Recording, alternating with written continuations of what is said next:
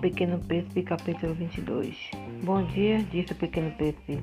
Bom dia, respondeu o guarda-chaves. Que fazes aqui? perguntou o Pequeno Príncipe.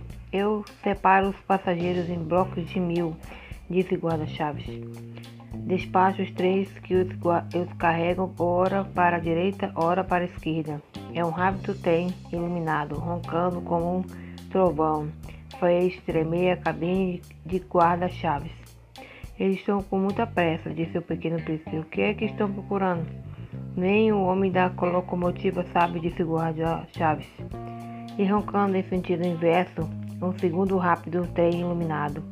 Já estão de volta? perguntou o pequeno príncipe. Não são os mesmos, disse o guarda-chaves. É uma troca. Não estavam contentes onde estavam.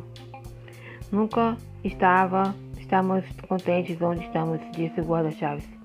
É um terceiro rápido bem iluminado, roncou. Estão perseguindo os primeiros viajantes? perguntou o pequeno príncipe. Não, per não persegue nada, disse o guarda-chaves.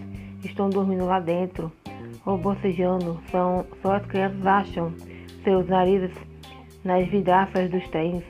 Só as crianças sabem o que procuram, disse o pequeno príncipe.